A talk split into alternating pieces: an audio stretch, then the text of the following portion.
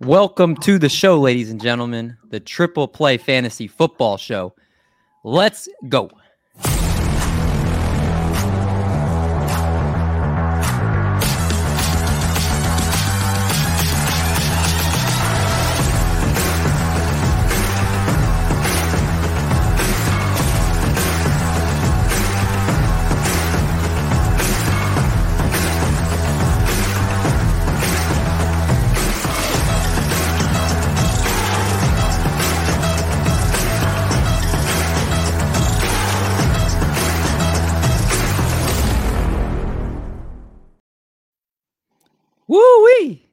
Two back to back weeks here. We are hitting our stride and we are ready to roll.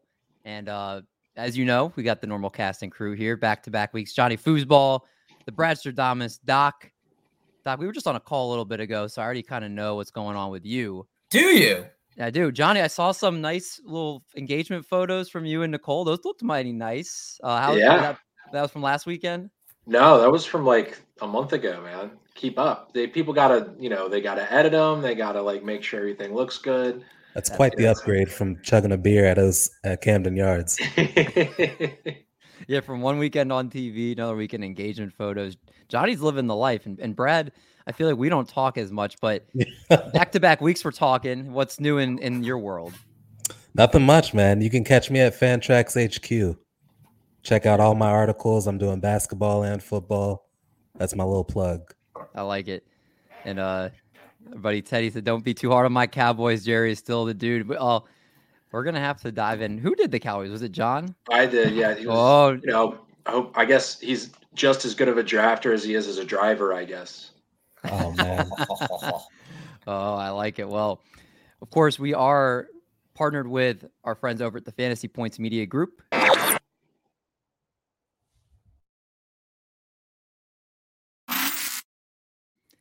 And just a reminder there that if you use use code triple play 22, you'll receive 10% off your subscription to Fantasy Points. And if you go over there right now, you can check out tomorrow. Actually, this is going to be streaming part two of their 2022 offseason town hall, uh, which is going to be with John Hansen, Adam Caplan, and Greg Cosell, and all that crew on the Fantasy Points staff. They go through the AFC talking rookies, landing spots, expectations, and more. Obviously, some big names on that show. It's, it's going to be awesome. And the initial run of season projections is live over on Fantasy Points. So if you want to check that out, I went through the projections today and it's getting me fiending for football. So in season projections, great shows coming up. They also have a, a best ball one with the a person who won a million dollars over on underdog last season. So tons of great stuff over at Fantasy Points and Fantasy Points Media Group. All right, guys, we teased it last week that we were going to get into our division previews, and we always got to start off with the NFC East.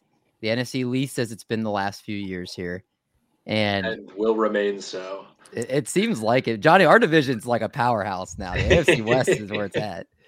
Uh, I know we've got like three great quarterbacks in the AFC West, and then even Patrick Mahomes too. Mhm, Like, yeah.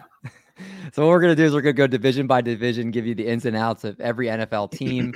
now that free agency and the draft have all kind of settled down here, and we're gonna give you our potential impact rookies for fantasy football, and also talk about fantasy relevant players in general for each team and what we can expect from them. These could be new faces and new places, new coaching staff schemes, and so much more factoring in our analysis. So let's start with the the first one, which is going to be the rookies, the impact rookies for fantasy football purposes. And Doc, why don't we start with you? I feel like we don't start with you too often. And we touched on it before the show. The Eagles drafted one offensive player in the sixth round. so they drafted a tight end because they gave their first round pick to the Eagles for AJ Brown, who we'll talk more about. But they took Grant Calcaterra in the sixth round. Now that could actually be a flyer because right now he's projected fourth on the depth chart behind Goedert, Jack Stoll, who caught four for 22 last year. So not like setting the world on fire. Our boy Tyree Jackson, but he is coming off a torn ACL. So maybe Grant Calcaterra makes some news. Maybe he gets a first touchdown prop bet. Yeah, but he's good for maybe a prop bet, but you would not be drafting him in any season long leagues or dynasty at this point. I, you know, I hope he hears this and then it's on cold takes exposed because you're just slandering the man. I'm asking you as the Oh. one that did the, the Philadelphia research here. Uh, I mean, I probably wouldn't draft him, but Dynasty. Oh, I'm gonna put you on cold takes exposed. but Dynasty's different than than redraft. Okay, fair enough. Brad, let's go to you. You had your Washington. I was going to say Washington football team. Your Washington Commanders. that's Commanders now, the Yeah. commies. Uh, The So what- commies. why don't uh, why don't you tell us? Obviously, they drafted Jahan Dotson in the first round, and, and you'd expect he could make an impact. But is there anybody besides him? So they drafted two possible fantasy relevant players in Dotson and Brian Robinson out of Alabama at running back. I'll talk about Dotson first. I'm pretty low on Dotson because I think people are forgetting that, you know, Curtis Samuel was hurt basically all last year. Um, he's got a pretty redundant skill set to John Dotson, and we already know what he can do. Um, they're going to be paying him more, so I expect to see Curtis Samuel a lot on the field. Um, I don't look at Dotson as any more than a slot receiver. And to be frank, with Carson Wentz at the quarterback position, I'm not too excited on any wide receivers other than Terry McLaurin. And he went to Penn State. And he went to Penn State. So uh, aside from him, I think the only other person that people might consider is Brian Robinson at running back. Right now, he's third or fourth on their depth chart, depends who you ask or where you look. And I think, you know, people are getting a little ahead of themselves when they're talking about, you know, being worried about Antonio Gibson and whether or not he's going to have the workhorse role. And I think it's pretty clear he's not going to have the workhorse role because JD McKiss- McKissick is still there and he's always going to have that third down role as on just on lockdown. He's that pass catching back. But I think the reason they drafted Brian Robinson is because in two years, Antonio Gibson is going to be a free agent. So I think they want to trade him. They don't want to pay a running back. They want to get him off the books. I think this is probably going to be maybe this year or next year will be the last year Antonio Gibson will be a Washington Commander, and then they'll start to look forward and and start to get Brian Robinson some touches. But I don't think you can expect much from him this year. That's interesting. What would you value Antonio Gibson this year? Like what first my first question is where do you feel comfortable drafting him? Like what round? And then my second question is do you think that he is somebody that is better than an RB2 this year? So I have him as my RB 15 overall this year. Um, he finished RB 14 last year, and he's kind of always been around that area in his first two years in the league. I think you can expect the same exact role that he had last year, which is first and second down and goal line. Um, aside from that, you know, don't expect much from him on third down, aside from the occasional, you know, when they're putting McKissick and Gibson out there. So depending on your draft strategy, I'm probably looking at him in the fourth, fifth, sixth rounds. So I he probably wouldn't fall to me.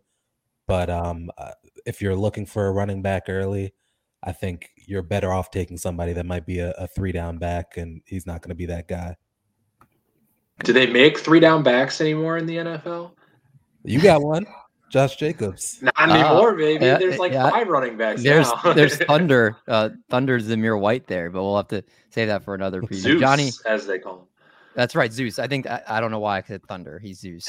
Um, all right, Johnny, you had the Dallas Cowboys. Everybody's wondering what they have in terms of rookies, and I know they drafted a nice wide receiver um, in the third round in Jalen. That's a Tolbert. strong word. That's a strong word for him, David. Okay, go give us your thoughts. I mean, pretty much. I mean, like you said, they got Jalen Tolbert um, relatively early, um, but it's not really someone I'm targeting for the majority of the season because it's going to be Gallup as the number two. And then if you want to pick a wide receiver who's fighting for a third or fourth spot, uh, go for it. But you're going to see most of his upside just at the beginning of the year when Gallup's out. Uh, otherwise, he and James Washington are pretty much fighting for um, the remaining targets uh, between the two of them. And they also got a tight end. I'm going to go the opposite of Eric. I'm going to say this rookie tight end, Jake Ferguson, is going to get you know he's going to get a touchdown you know by week by week three and you're going to wish you're going to wish you had um uh played him just week three not week one not week two not week four just week three when he gets the touchdown Call in the week too. I like it. Um, Oh, obscure tight end touchdown. We need to bring that back. Yeah. the uh, Jalen Tolbert, just really quick, third round pick, 82 catches, 1,400 yards, eight touchdowns his senior year at South Alabama. And he actually, so Dallas last year was 14th out of 32 teams in explosive play rate, which is 20 or more yards of a pass or 10 or more yards of a rush. And Jalen Tolbert is the explosive play guy. He actually led all of FBS since he leads all of FBS since 2019 uh, with catches of 15 or more yards. So he had 77 since 2019. So he's somebody I think Dallas is really hoping to improve the explosive part of their passing game. And uh, that's something like John mentioned too, with maybe the beginning of the season, if Gallup's not quite there yet, he makes a huge impact early on. And if you're in a redraft league and he's balling out, you might be able to uh, send him packing to another team and get a lot of nice assets back. Uh, but David's always wheeling and dealing. He's talking about a player he might not even draft and trying to trade him already. gotta be early, man. If, if you're uh, if somebody you're on waivers, he's already trying to connive how to trade somebody on waivers for for better players. What's the expression? If you're on time, you're late, or something like that. If you stay so, ready, you don't have to get ready. Uh, that's a, that's a better These one. Some, some good sayings. Um, real quick for the Giants, they drafted two rookies on the offensive side of the ball this past draft. Uh, the one that I don't think has as much relevance is tight end Dave, uh, Daniel Bellinger from San Diego State. I wonder if he's related to Cody Bellinger. I didn't look that up, but I feel like we a, hear more about it if he was. He's a fourth round pick. Uh, I don't think there's gonna be too much fantasy relevance just because there is Ricky Seals Jones and Jordan Akins in front of him. The so, Seals Jones. Yeah, the, the Seals Jones is there. So I don't think at least his rookie season he does anything to really relevant being on redraft radar dynasty leagues. I mean, if you play in, in really deep dynasty leagues, maybe he's someone you get towards the end of your draft. But the the real guy we need to talk about, Wan'Dale Robinson, the wide receiver from Kentucky, who it looks kind of like a Kadarius Toney clone, even though they're not the exact same size. Kadarius Toney is six foot, one ninety three, and uh, Wan'Dale Robinson is five eight. But they play very much the same type of player. They're like an offensive weapon, someone you can put in the slot line up in the backfield, insanely fast, really good athlete in general. Uh, this is a guy that had 1,445 scrimmage yards and seven touchdowns last year. He'll be the guy that you'll see breaking ankles on Sports Center, making highlight films, defenders missing the open field. But as far as fantasy option, this is who else is on this team catching passes. You have Kenny Golladay, you have Darius Slayton, you have Sterling Shepard, you have Kadarius Toney.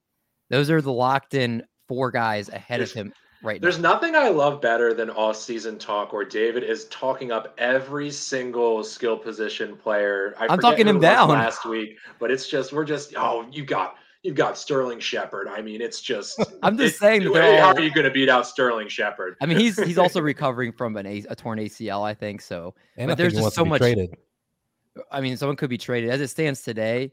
There's so much competition. It's like do I feel comfortable drafting him at this point? I don't. I don't really. I think he's gonna be a better real life player his rookie season than a fantasy player.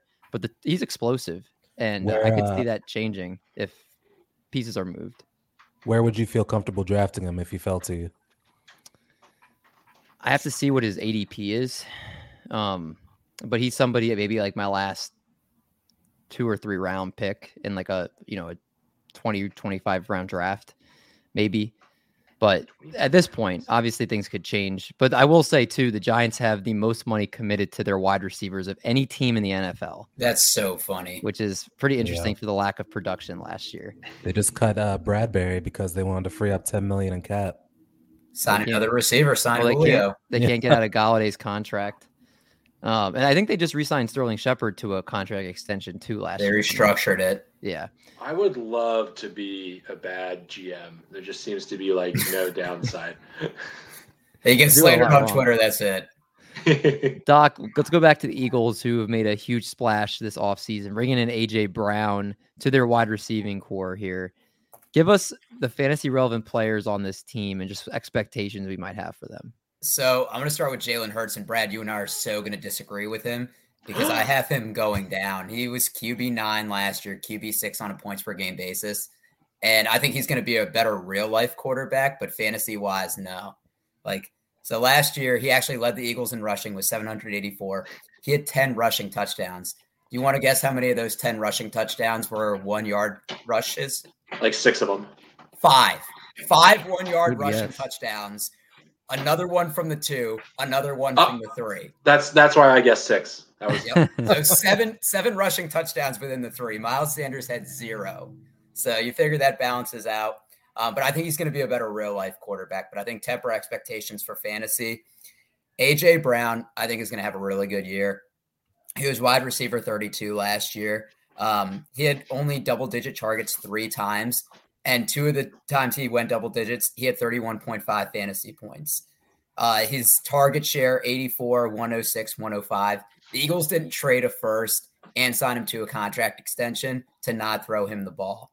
So, um, and people forget last year he was coming off double knee surgery. So I think his first year fully healthy coming back from that, we're going to see him be a wide receiver one easily. I, I'd probably rank him in the nine or 10 range.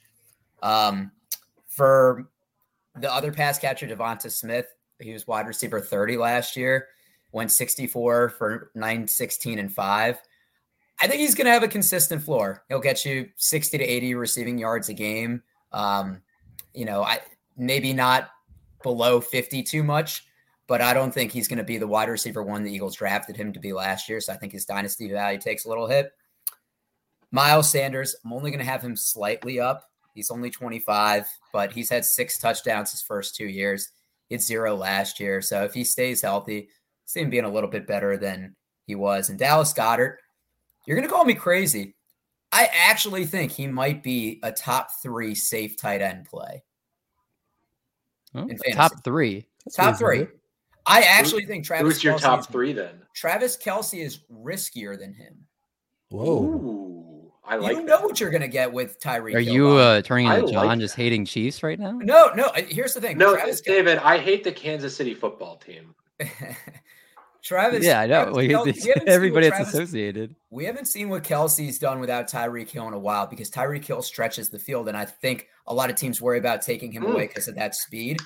But teams might focus in on Travis Kelce. I mean, I know that they got Skyy Moore and they're going to have Juju Smith Schuster, but Patrick Mahomes isn't going to have the report that he has with them. So I could see teams easily taking Kelce away. Now he his ceiling is definitely higher than Goedert, but the consistency I just don't see as much there.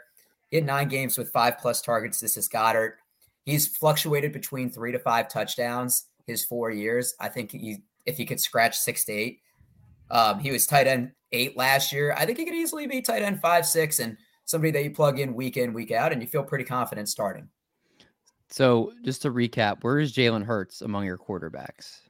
I haven't finished my rankings yet, but I think he's going to be like QB 11, QB 12. Outside the top 10 for you. Yeah. That's going to be very different from consensus. I like it. It's different.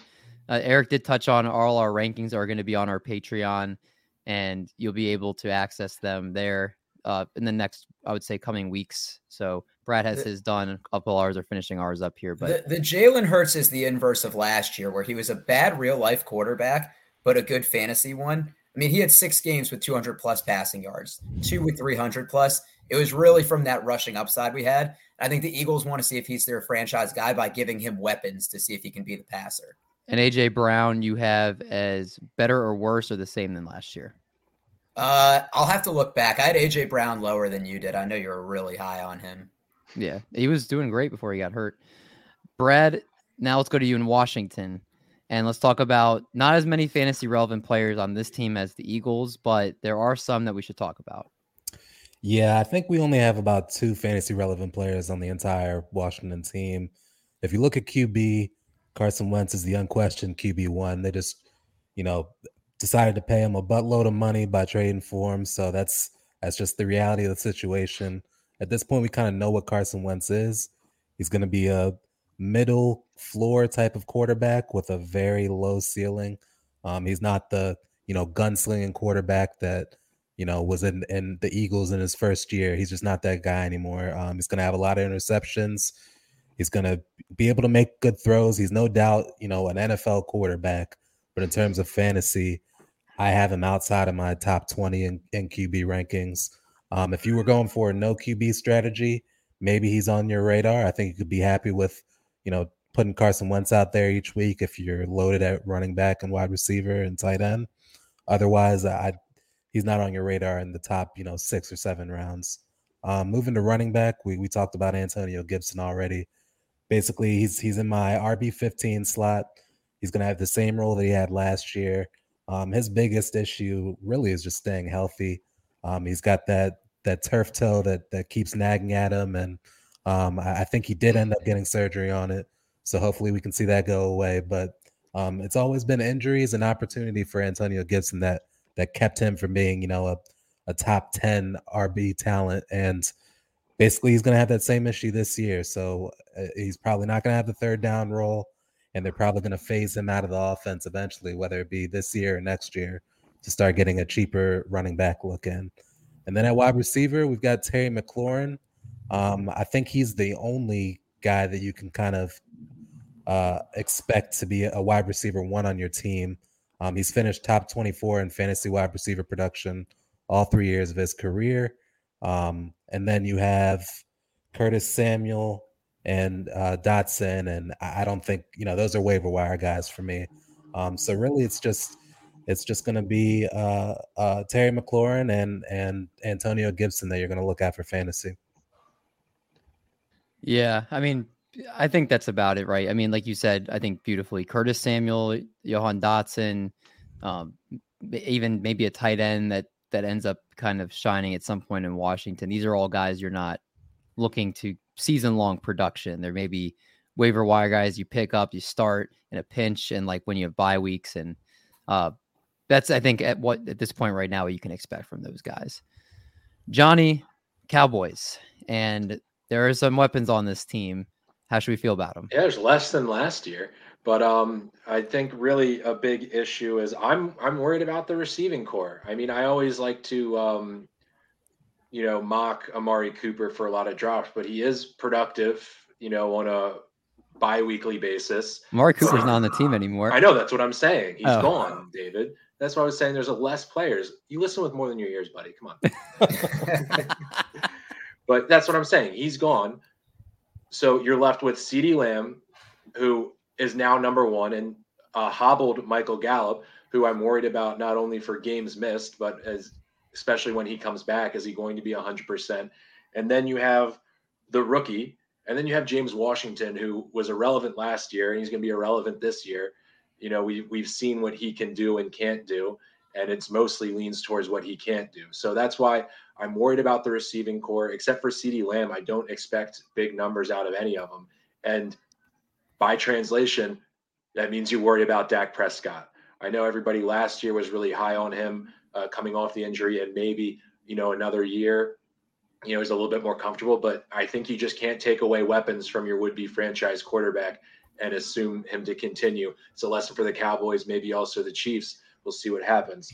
But for the most part, that's what worries me is just the lack of receiving and the, the tight ends are never are were not, are nothing special uh, between Jarwin I, and then they did get Mr. Jake Ferguson who's going to get one touchdown in the third game, but there's just not a lot of options there to throw the ball to, and then this is going to be a little controversial. Everybody's we do this every year that it now is the year that that Pollard is going to be the the main guy there, and it's never happened. And the definition of insanity is doing the same thing again, expecting different results. Ezekiel Elliott is still going to be the RB one there. He had a, a sneaky good year last year, uh, and the most important part was he was durable and available, which in you know 2022 uh, as a running back and a fantasy running back, that's honestly the most important thing is just to be available. Let me let's play the uh, name. This game. is the year. This is the year. Okay. No, it can't be. It can't be the year for the fifth year in a row. let's play a game here. Ezekiel Elliott or Aaron Jones in PPR. Aaron Jones. Jones. Zeke. Brad. Jones. Ezekiel Elliott or Austin Ekeler. Oh, come on, Eckler. Ekeler. I'm giving Ekeler. you fantasy pros. These are this is fantasy pros ADP. Elliott is fifth. Aaron Jones is sixth. Saquon Barkley or um Austin Ekeler's seventh, and then Saquon Barkley's eighth. Saquon Barkley or Ezekiel Elliott? Ezekiel Elliott. Zeke. Zeke, but I do have Saquon in my top ten this year. Wow, complete flip from last year. Yeah. We'll have to. I can't wait till we uh we'll have to dive into that a little bit. I mean, I'll let you get some time during mine to, to discuss that because for the Giants we have Daniel Jones who we'll, we'll save that for our ranking show. Oh, we could. Okay. and I like where your head's at. Um, So we have the Giants. Obviously, Daniel Jones back there. He had single digit passing touchdowns uh, last season. Obviously, injuries have been something that's been big, lack of performance, but he's got players around him that can produce this year. So this is pretty much the Giants are didn't give him his fifth year option. They were like, this is the year to prove it.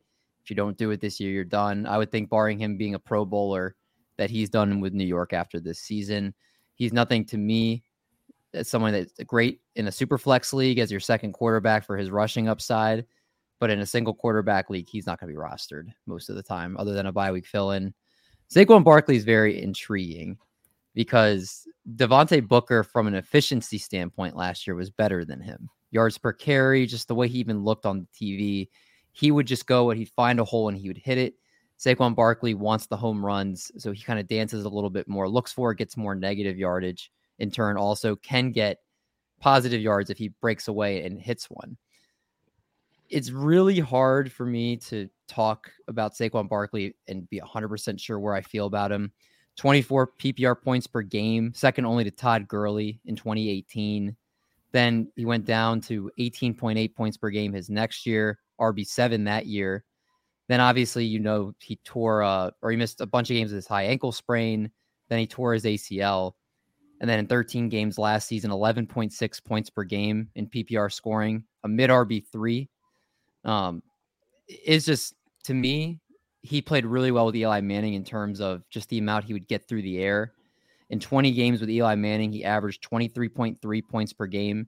In tw- uh, 24 games without Manning, he's averaged 13.8 points per game. So almost 10 points lower per game with Daniel Jones than he had with Eli Manning. I wonder if the explosiveness is still there. That's the biggest thing with me with him. And for right now, I have Saquon Barkley. He'll be probably closer to RB20 for me, probably somewhere between RB15 and 20. The wide receivers, we just went through a list of them, but just for those that missed it, Kenny Golladay, Darius Slayton, Sterling Shepard, Kadarius Toney, and now Wan'Dale Robinson are going to be their top five wide receivers this year. Kenny Golladay had 76 targets last year, which was the most among all wide receivers uh, on the team. Sterling Shepard, a 20% target share, most target share on the team. It's it's a mess to say the least. I don't think there's anybody in this group, and Kenny Golladay on Fantasy Pros right now is wide receiver 30. Maybe he's the guy you draft as like a uh, your first bench wide receiver in a 12 team league. I would do that. I think that's fair. I think that that's about where you're I'm comfortable taking him. He's not somebody if I put in my starting lineup I'm comfortable with. And that goes with the rest of these guys too. I'm not comfortable starting Sterling Shepard, who's coming off of a torn ACL and might not even be ready for the start of the season. Obviously, Kadarius Toney, we saw one and a half games of what he could do, but is that worth starting? No.